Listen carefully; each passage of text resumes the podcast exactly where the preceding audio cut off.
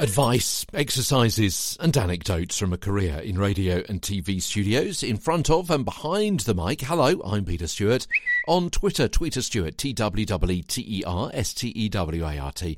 You'll also find me on Mastodon and also find me on LinkedIn, and I have an Amazon author page as well, P E T E R S T E W A R T. Welcome to today's episode of Get a Better Broadcast Podcast and Voice Over Voice. Now, over the last several weeks, we've been talking about warming up, haven't we? Warming up both both your, your your vocal area and articulators did that a month or so ago, and more recently, how to warm up other parts of your body as well, your the rest of your kind of skeletal frame and so on, uh, the uh, the neck, the back, uh, the lower ribs, your shoulder area, your whole body. We've had lots of several exercises all to do with that. But as well as warming up, it's also important to cool down as well. Most people know the importance of warming up the voice, even if they're not sure exactly how. Although, of course, once you've listened to this series of episodes, you will. But cooling down the voice, hmm, not so much. But the truth is that if you have a high vocal demand, cooling down will give you more stamina. It'll reduce fatigue, enable better functioning. Now, we've looked at this before about what high vocal demand could be. It could be things like lots of talking in general conversation, lots of presentation talking with a mic, perhaps as a, a talk radio presenter, or recording lots of podcasts. Hello, that's what I'm doing now. Uh, also, lots of presentation talking without a mic.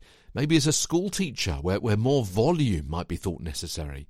Talking over background noise, perhaps as a sports commentator in a noisy classroom, uh, as a club DJ, and so on, especially if it goes on for several hours or over several days. All of that are really worth considering.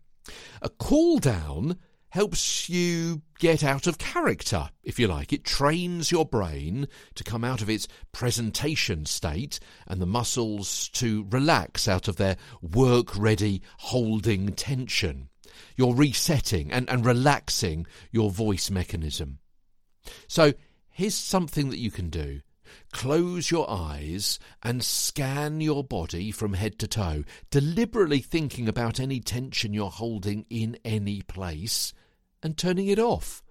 Are your shoulders being held high? How is your jaw and tongue? Loose or lifted? Consider your breathing. Is it short and snatched or low and slow? Inevitably, when you come out of a studio, you've been in performance mode, you're likely to have a little bit of holding tension. You've got a little bit of adrenaline. Yeah? You've got to come back down. You've got to relax into a more normal state. And over the next several days, as I brought you previously the warming up exercises, we've got some cooling down exercises. And we start off with the lion yawn tomorrow on Get a Better Broadcast podcast and voice over voice. From London, I'm Peter Stewart.